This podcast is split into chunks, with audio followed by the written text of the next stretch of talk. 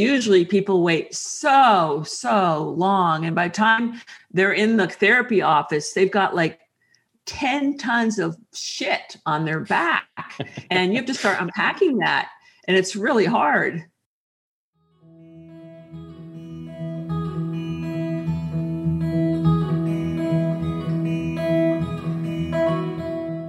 Hello and welcome, fellow human. My name is Zachary Stockill, and you are listening to Humans in Love, a podcast that looks at culture, relationships, and personal development from unconventional perspectives. Join me as I dig into the question of how people like you and I might get more out of life and love. Thanks for being here.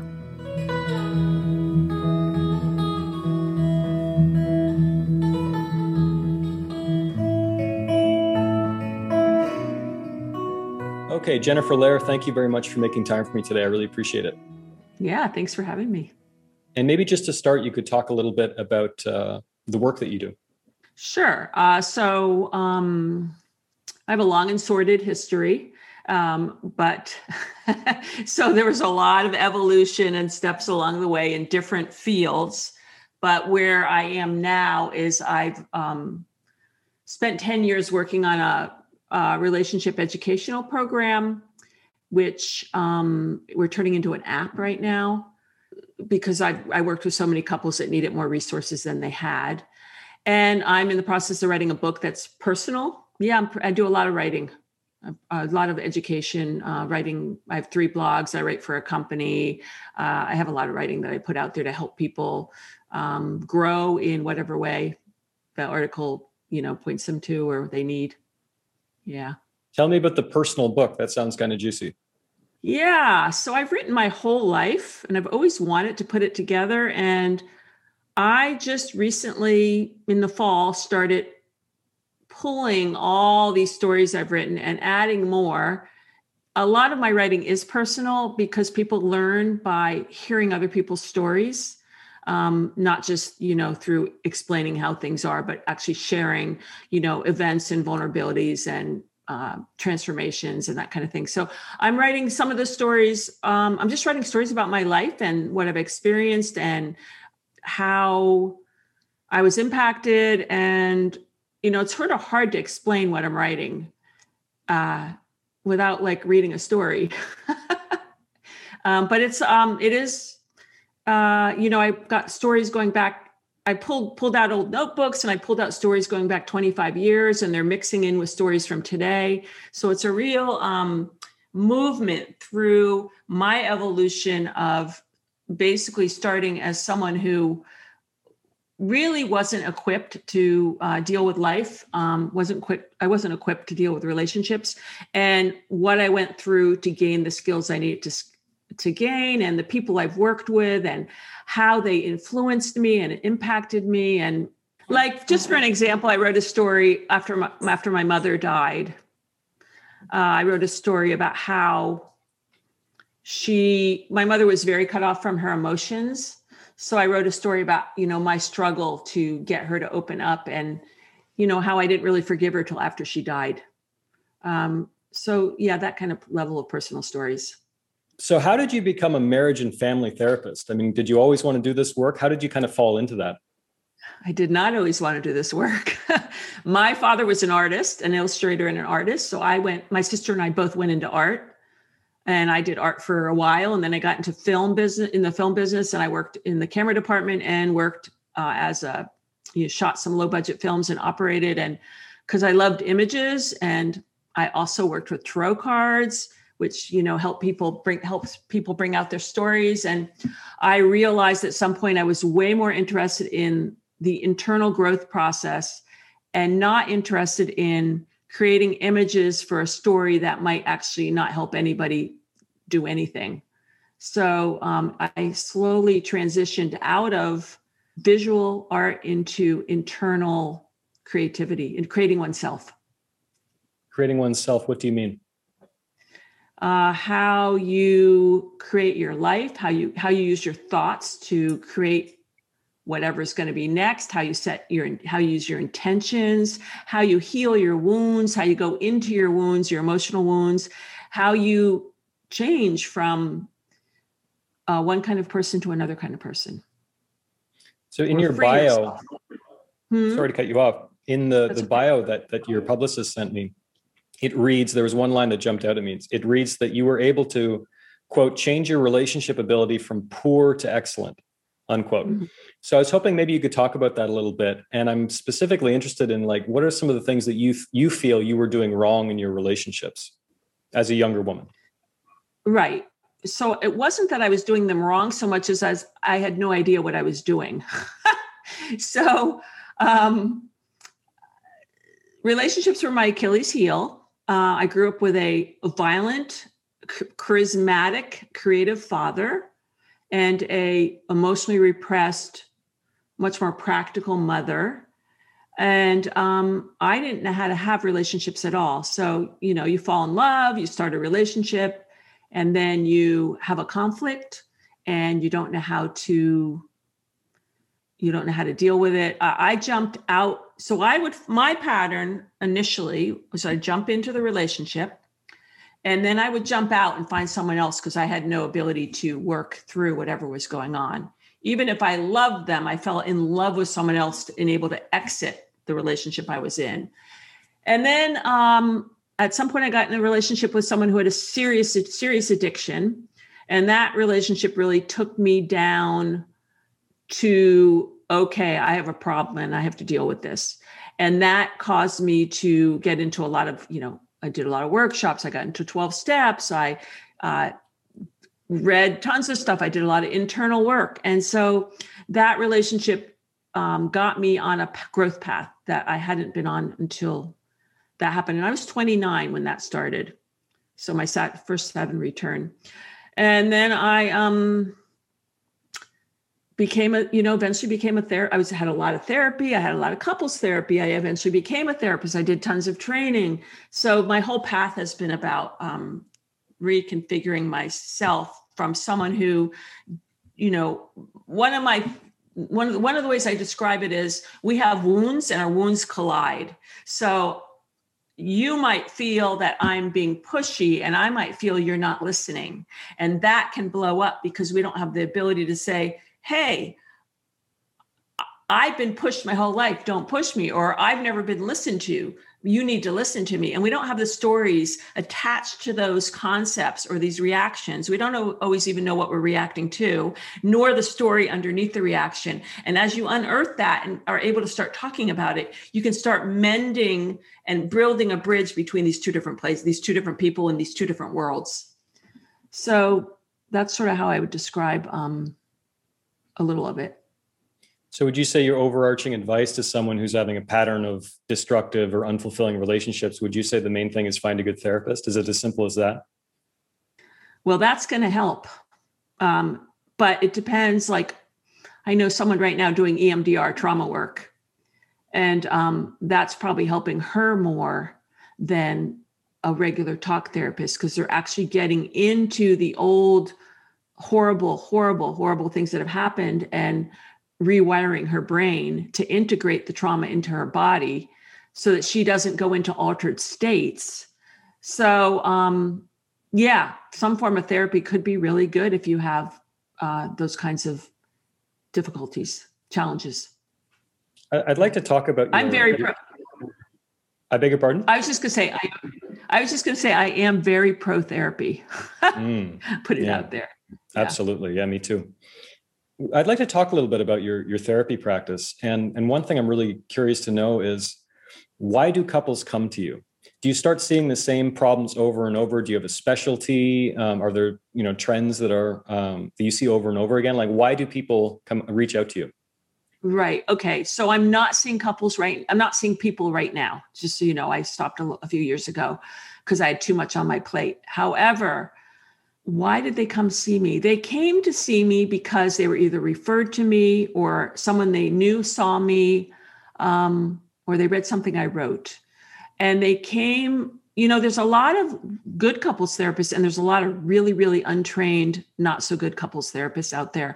And one of the difficult, and couples therapy is very different than individual therapy. When you have a couple in the room, someone has to be able, and someone starts putting someone down, attacking someone, getting um, emotionally, you know, activated, someone has to either calm someone down, stop someone, put up a boundary. It's a very much more active than individual therapy. And I was skilled at I was just had the right I have the right physiology or whatever skill set that I was really good holding the couple so that they both felt safe while they were going through the process. And I had a lot of training. So I, I, I think that's why people came to see me. Yeah. And when you talk about being active, do you mean simply you're jumping in the conversation more, you're establishing more boundaries? Like, what do you mean by that? Uh, that's part of it. Um, being able to stop someone if they're like a train running someone else over and say, okay, what's going on with you right now? Um, creating space for each person, bringing whoever needs to go down into some feelings down there bringing whoever needs to open up an awareness to that awareness. Uh yeah it's um it's active because you have two people and they're often in a state of conflict. Not always but often there's something bothering them and they're struggling. And so it's different than just you know helping someone you know go through some memories and re reorganize how they're thinking or it's very it's just very different work so I am not a couples therapist and I've never been to a couples therapist. So I'm I'm really interested in this. From your vantage point, from your position, are you on some level trying to not take sides, so to speak? Are you very conscious of that? Like you don't want to feel make someone feel like they're being ganged up on? Like how do you sort of navigate that? that's really difficult sometimes, especially if I get triggered and I see something that reminds me of something. And then I have to very consciously say to myself, no, we're not taking sides. However, sometimes you may need to support a weaker person and actually take a side for a while so that person has space. Um, but basically, when I was working with couples, it felt like sometimes I had two siblings in the room and I was the parent, and I had to make them both feel held and that it was equal and they both were important and both their stories were important. And that would be the main the main um, conceptual bubble that you're holding even though there's times you would like say okay you be quiet for a while because we need to deal with this so um, there, there are times where you have to be a little bit forceful. And when I was asking you, excuse me, about the reasons that people were coming to see you, I'm also interested in recurring problems. So, what kind of problems would you be seeing over and over and over again? Is it as simple as as communication issues? Is it infidelity? Like, what did you see over and over again? Well, what I see over and over again is people get caught in the symptom. We're fighting about money, or why do we have to go to your parents' house every holiday instead of my parents or uh, i don't like the way you treat the kid. There's, it's always up here. And so there are different there isn't one specific except for they get caught in the the cycle where they're repeating their particular problem over and over.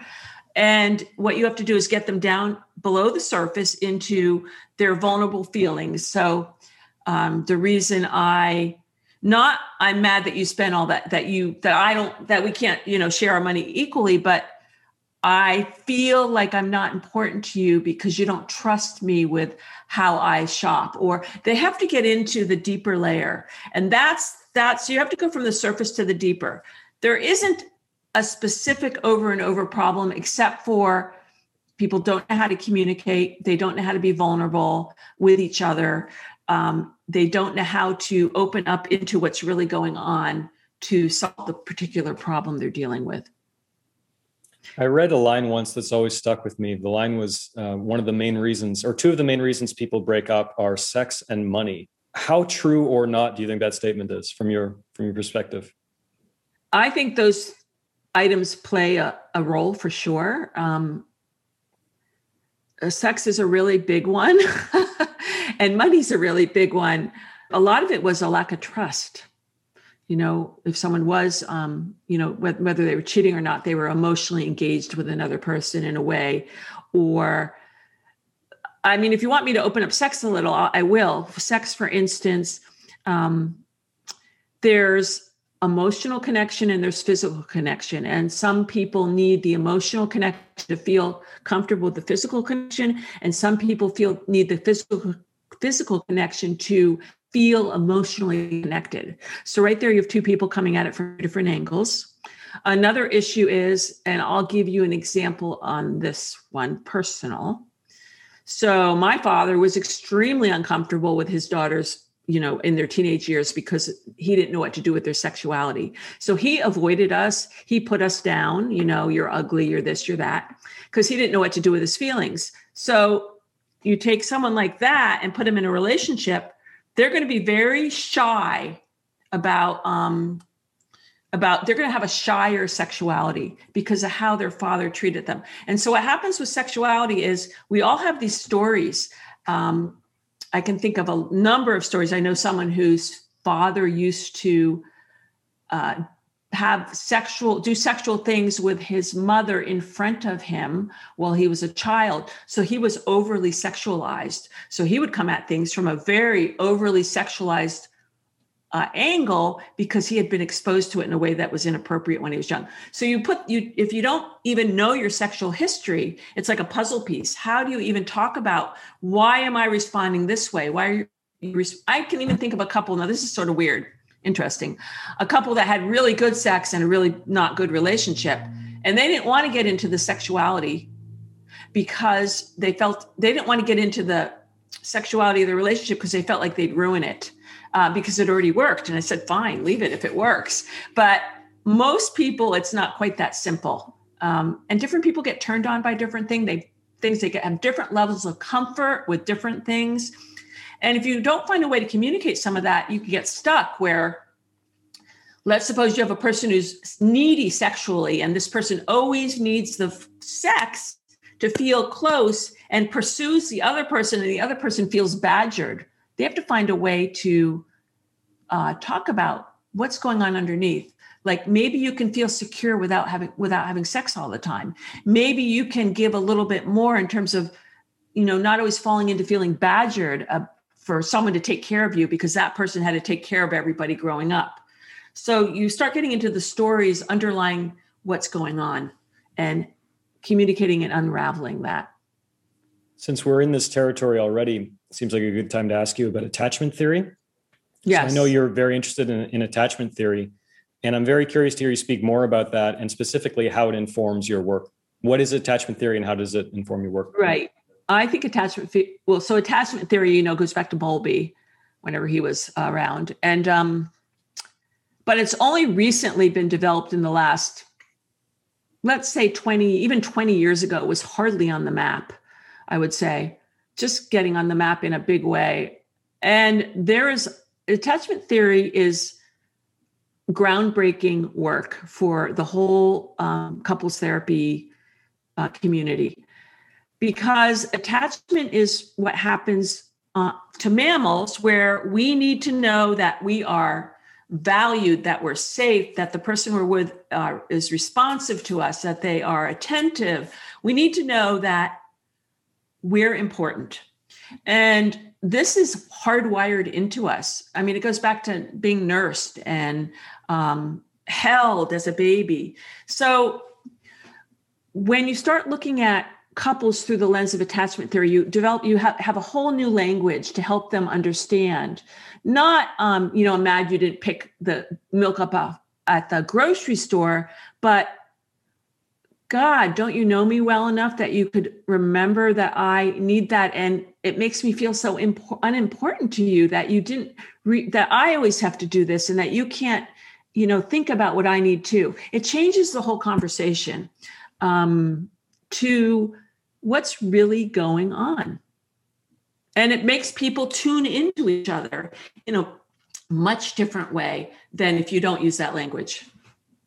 Did you see a lot of anxious uh, attachment people hooking up with avoidant attachment is that sort of common for your your work back in the day yeah yeah they need to do more research on that because um uh, because it sure looks that way and I, I was doing some googling recently going has anyone done any real research on this i didn't find much uh, because if you get into um uh, emotionally focused therapy for couples, which is Sue Johnson's um, brand of attachment couples work. She talks about the withdrawer and the pursuer. So there's usually a withdrawer and a pursuer, the one who pulls from connection to feel safe and the one who goes for connection to feel safe. And usually the withdrawer is male and the pursuer is female. Not always, but more commonly. And so, if that's true, my question is when we look at attachment theory, are there more male with more male, um, more female anxious and more fem- and more male dis- you know pull dismissive or not so i'm not sure i'm a, that's what it seems like um, but i would like to see someone do some real research on that and get some better answers there. another, excuse me, another line from a book that I think about all the time. Um, there's a very, very good book. It's called "If You're in My Office, It's Too Late." Have you read this book, written by a New York City divorce uh, lawyer? I have not heard this book, but it's completely true because usually people wait so, so long. And by the time they're in the therapy office, they've got like 10 tons of shit on their back. And you have to start unpacking that and it's really hard. Yeah. Mm. 10 tons of shit that's not a bad name for a book.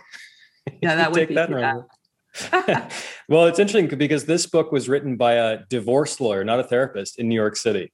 Um, and it's it's written about his observations about relationships. I can't recall his name james something. Absolutely mm. tremendous book highly recommended. But one of the lines in, in the book that i think about all the time is something to the effect of, you know, if they were to invent a divorce machine, they'd name it Facebook. So I'd like to mm-hmm. ask you about what your general take is on social media and how you think it might be changing relationships. Like, what, what's your take on that? Oh, that's such a big subject. Um, I've recently, about a month ago, I took Facebook off my phone. Me too. Uh, yeah, I was like, okay, I don't need to be looking at this all the time. I like, you know, to look at the grass and the trees and notice the wind and maybe not get sucked up in this addictive situation. Um, I think there's some good in it. It does help some people feel connected, and it is certainly a source of some information. Somewhat biased, a lot of it's biased, but uh, and you know, if you're in a business, you sort of have to use some of the social media. So I do use some of it, but and I, I think for some people it's not so bad, but a lot of people just fall right into it. And then where are their lives? I, I mean, it must. I'm assuming it changes our brains, the whole, the whole use of it. And I think, I think that they're going to find some really mixed, mixed things on it. You know, I mean, people like you got kids this is interesting too. I know a lot of younger kids now that don't like i grew up in, in the country. I, we had animals we you know shoveled shit we, got, we weeded the garden we planted we baled. Hay we worked. Like we used our bodies and worked. And there are kids now that you know they're on the screen. They're not really um, engaging with physical reality in the same way. And it's it's really an alternate universe Mm. Yeah, so I don't know. I'm I'm I'm not saying it's bad, but I'm saying it can be bad for some people, and it's definitely affecting everyone and society. But I think you know the the point that that this divorce lawyer author, whose name escapes me, still uh, escapes me. I think the point he was more getting at is, um, in particular, things like Facebook and Instagram um, sort of facilitating our ability to keep in touch with exes and to see what else is out there and to keep tabs right. on you know all this stuff. I mean did you see any of that in, in your work back in the day? And what's your take on that? Um well the people who were um uh more or less cheating uh, didn't need to do it you know whether it was an addiction or they were you know flirting with someone heavily they didn't need uh, social media to do it. Social media makes it easier. And mm. so does texting and um, lots of things. But it was going to happen anyway, is your point, with well, or without yeah, social media. It, ha- it, it might make it easier and maybe it throws the gate down for some people. Um, because if you're bored with the relationship or not connected or unhappy, you're going to look somewhere else. And it certainly makes it easier. But I don't think that's I the the I don't know that you know. Yeah, it can happen, and also it does happen, and there's plenty of other ways to do it too. Right, right. Well, let's let's talk about cheating and infidelity for a moment because I know that's another subject that that uh, is of interest to you. Yeah. I mean, this is a question that people email me and I don't feel qualified to answer. So maybe you can help. You know, mm-hmm. rebuilding a relationship in the wake of genuine infidelity. Um, right. How do you know? I mean, this is a huge topic, but how do you know when that's even possible or worthwhile? And what are some of the first steps as far as that goes? Okay. So, first of all, you don't know if it's possible or not. You're setting off on a journey and you're going to find out if it will happen or not. But the two things that have to be present is the person who was cheated on has to know that even if they can't do it now, they hope to someday forgive their partner. And the person who cheated has to know that they they have to get to a place where they feel the level of remorse is not um I'm sorry, I did that. The level of remorse is my heart is breaking because I broke your heart. So they have to be willing to do whatever it takes to convey that over and over. And if they are offended, uh, defensive, um, blaming, unable to take responsibility, forget it. so those are the two key pieces. Now, yeah, that's the biggest piece is the offender. And then eventually, way down the road, they have to look at what was going on in the relationship that allowed this to happen because it's not it can be a one person deal, like if someone has a sexual addiction, but usually there is a, a lack of connection. And often the, the connection the relationship is, is such that the person who was cheated on wasn't paying enough attention to the connection or they would have felt the vacuum, the emptiness, the and this isn't always true. I, I know of a, a, ca- a case where the man led a double life and the, the the wife gave him too much leeway. I remember having red flags about it, going, this person needs to hold him more accountable. But she didn't. And so it was a long time before it got discovered and it, the relationship was destroyed so it really depends. Um, but yeah, the development of empathy by the uh, cheater and the willingness to get to a point where you can someday forgive and trust again are the two hmm. biggest pieces, I think. I like the way you framed that. Like, I don't have to forgive you today, but it's an aspiration. That's interesting. Exactly. Yeah. Exactly. Because mo- usually they walk in, they're not anywhere, they're like 10 miles from forgiveness.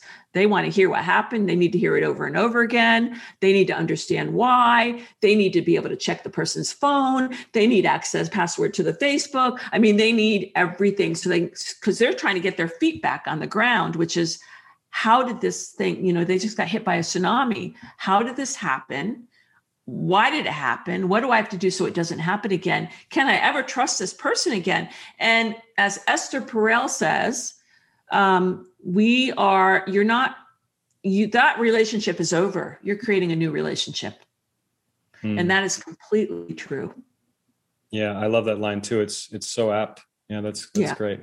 Yeah. Um, I, she has another great line about like if you're married to someone for 30 years, you don't have one relationship with that person, regardless of whether or not there's cheating. You have multiple relationships with the same person, which is another really interesting way to frame it. Absolutely, because are we even the same every day? Right. You know, a, a single person. You know, I might be not got enough sleep and be a pain in the ass one day, and I might be really great the next day. I mean, yeah. yeah. So I, I'd like to talk about we're on the in the the you know uh, area of jealousy and uh, to some extent rational jealousy. Like your partner's cheated. That makes you feel very insecure and wanting to stalk their social media and what have you. So i more deal with people i deal with a lot of people who are struggling with irrational jealousy where they are obsessed, for example, with their partner's past lovers or past boyfriends, and they're worried about this and they're worried about that, and reading way too much into every little gesture that their partner might engage in with another person. Um, did you see a lot of that in your practice? And do you have any general thoughts on dealing with irrational jealousy in relationships? Um, I don't think I saw I saw some of it, but I wouldn't say a ton of it. You probably have more experience with that than me because you wrote a book on it. Um, but a couple things, you know, a couple things come to mind. One is um, uh, first of all, what kind of person do you want to be? Do you want to be a person who actually do you want to be a person who your every move is haunted by what the other person is doing or has been through or you know or do you actually want to be in control of your own self and your destiny and choose to know that you'll survive whatever the heck happened or you know? So that's first um, and we get to make those choices. We get to look at ourselves and say who do i want to be you, you know? And like i just read this book this novel. I'm not going to say what novel it is. And it was very captivating. And it the images stayed with me. And i wasn't sleeping well for a few nights because the images stayed with me. And then i was like i am not going to read another book book by this woman again till i'm retired or i will never get anything done. I mean it's like I can't be someone in relationship to all those images she threw at me and still have a productive life. So, she, as much as I enjoyed the book, she's on the back shelf right now.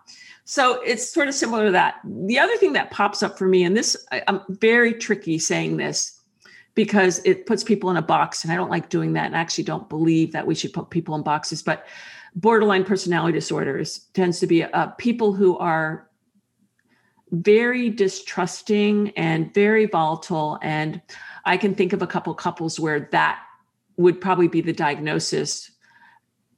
And one of the couples, both of the couple, both of them people, one is a woman and one's a man, man who had this behavior, had huge early trauma.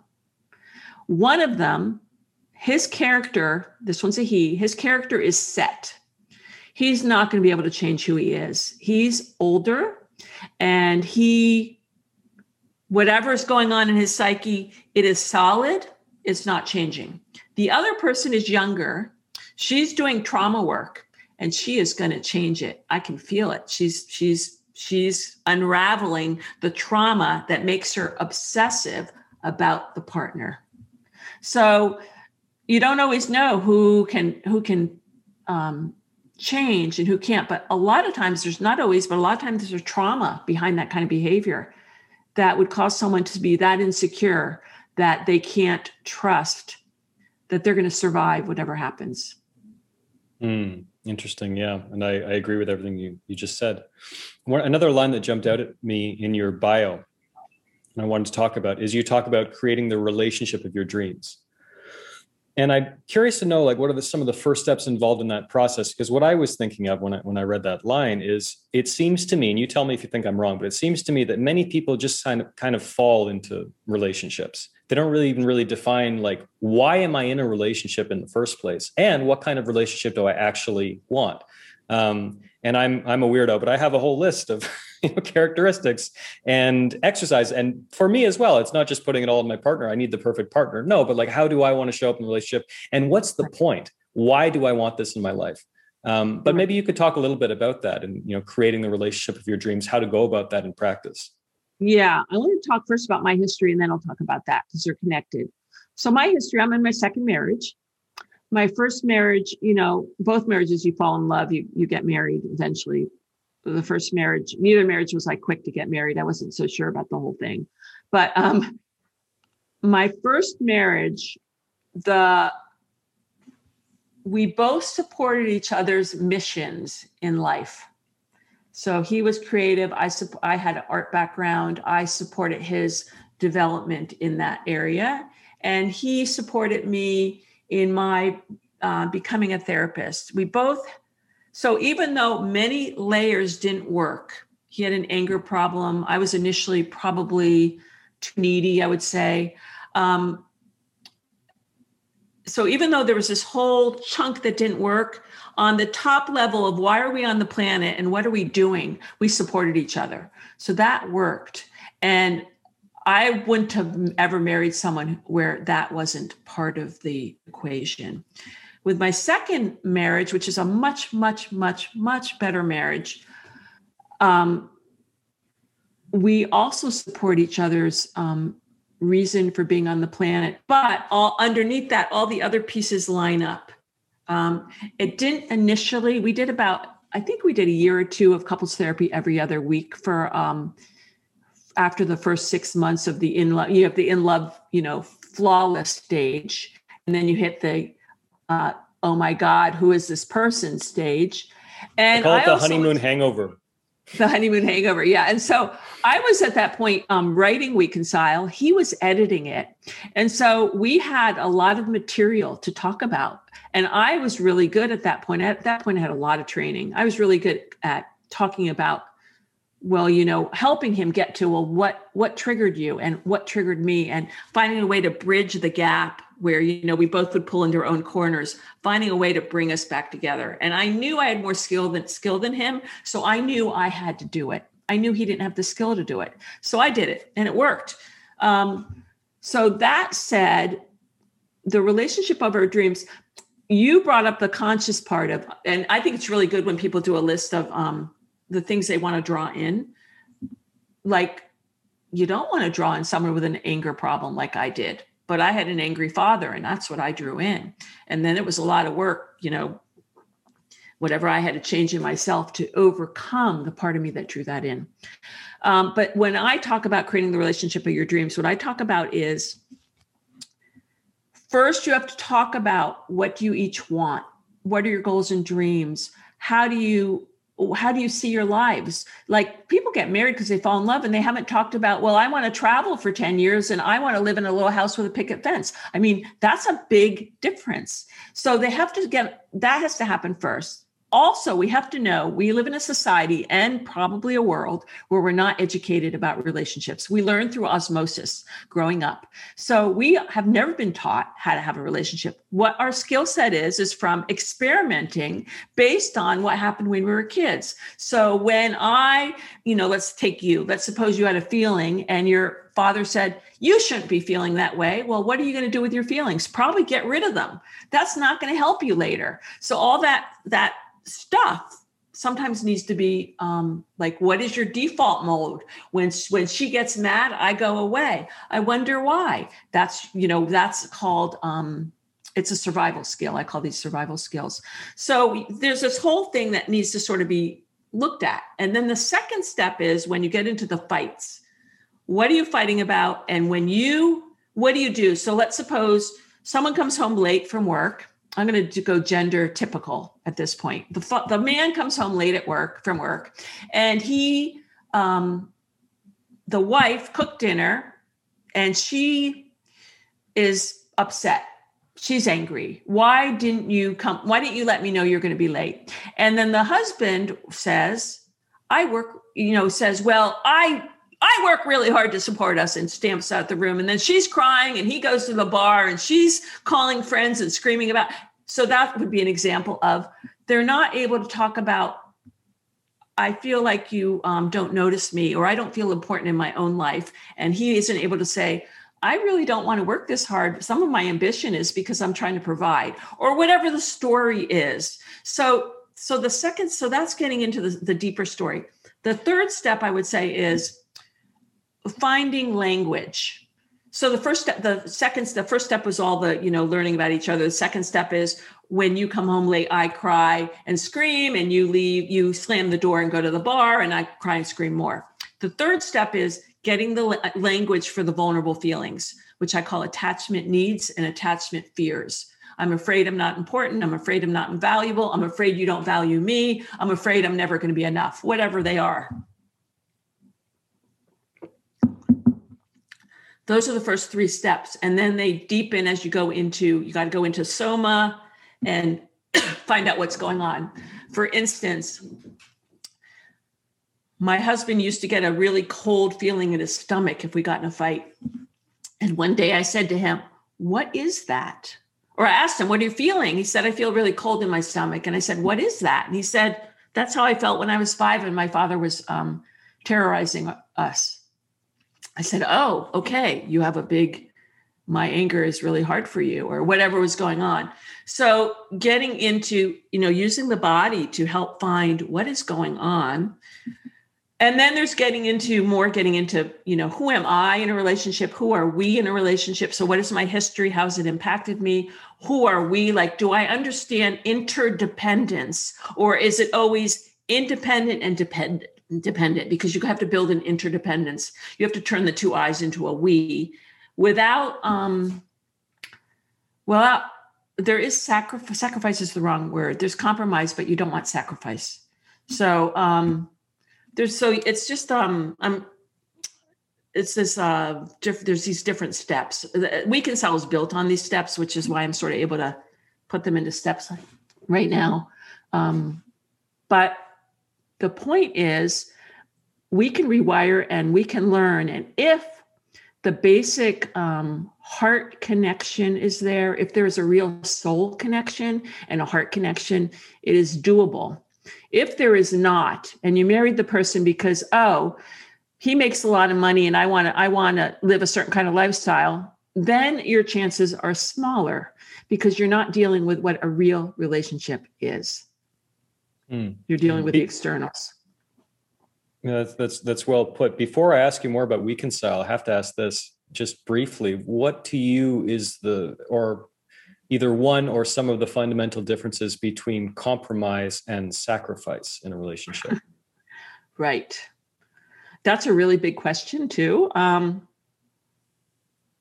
compromise. We went to your parents for the holidays last year. This year, we're going to go to my brother's. Sacrifice. I want to buy a bigger boat, so I need you to take a full time job instead of get your PhD. okay, point taken. right. Okay. Yeah.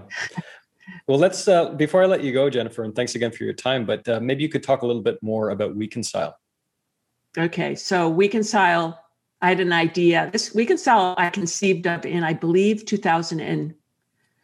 2007. Believe it or not, a long time ago. But I didn't know what I was going to do with it. And it was 2010 before I really started making a movement with it. And I had been working with a lot of couples, and they did not have. They'd come in and they might know ABC, but they did not know sentences and paragraphs and stories in terms of what it meant to be a couple. And it was like, oh my God, these people need more help than we can do in an hour a week or long, you know, usually actually a couple sessions. I usually did hour and a half to, to close to two hours. But at that time, I was doing um, shorter sessions, and the people couldn't necessarily afford weekly or didn't have the time. I was like, someone needs to create a resource for these people. And I thought, well, I'll do that. Why I thought that, I don't know. And I had a lot of fear because, you know, working, helping a couple work out their stuff without a third person in the room is not easy. And that was my big fear. Could this be done without a therapist? But I am a, a, a strange soul, and I continued on with this this uh, project. I took a lot of training. I systemized um, what I felt would work uh, step by step what they needed if, if it had to be systemized what did they have to do first? What did they have to learn second? Because if you're working with a mass group of people you don't know. It has to be systemized to some degree. And i um spent about three at least three years writing. It was it's because it's a massive massive mass it's hours and hours of material. And then i set it up. We hired a ui person. We set up a whole web educational website. And that took a while quite a while because of big bumps we ran into. And then by then, the world had changed, and people didn't want to learn on a desktop. They wanted quick, easy bites. So, what we're doing now is we are, and I did have people go through it, and I had good success with the people who went through it. But what we're doing now is making it into little bite-sized pieces for the people's for people in today's world who don't have the time or um, they don't want to sit down and do an hour of work a week. They want to, you know, they're sitting in the airport they want to read for five minutes.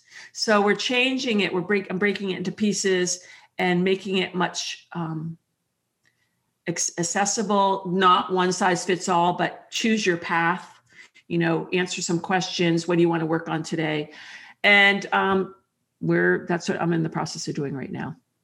And the principal audience the target demographic is people couples who have lost their connection to each other. Would you say that that's the main sort of people you're targeting? People, yeah, people who are struggling in their relationship and they want to make it better. Great. And you know, they're going to have to be high functioning enough to to say I want to make it better because and not just give up. They're going to have to be able to say, yeah, I'm willing to do a little bit of work or spend, you know, 10 minutes a day reading something or otherwise you know, there's just a lot of people in the world and some of them are like, yeah, I can do I can change my life and other ones don't know other people don't know that they can actually change their lives. Great. And their marriages. And, and where on the internet can people learn about Weconcile? uh, weconcile.com, W E C O N C I L E. So it's like reconcile, but weconcile. And there's a quiz. I have a quiz, weconcile.com slash quiz. It's a 10 question relationship quality quiz. I have a, a blog with a lot of articles, uh, including one on surviving infidelity. Um, what else? I'm on Instagram, Facebook, Pinterest, and um, I'm on a, at this point a lot of podcasts. yeah, case in point. Great. Well, Jennifer, I really enjoyed this uh, conversation today, and thank you so much for making time for me. Yeah, thank you for uh, talking to me. It was fun. Yeah.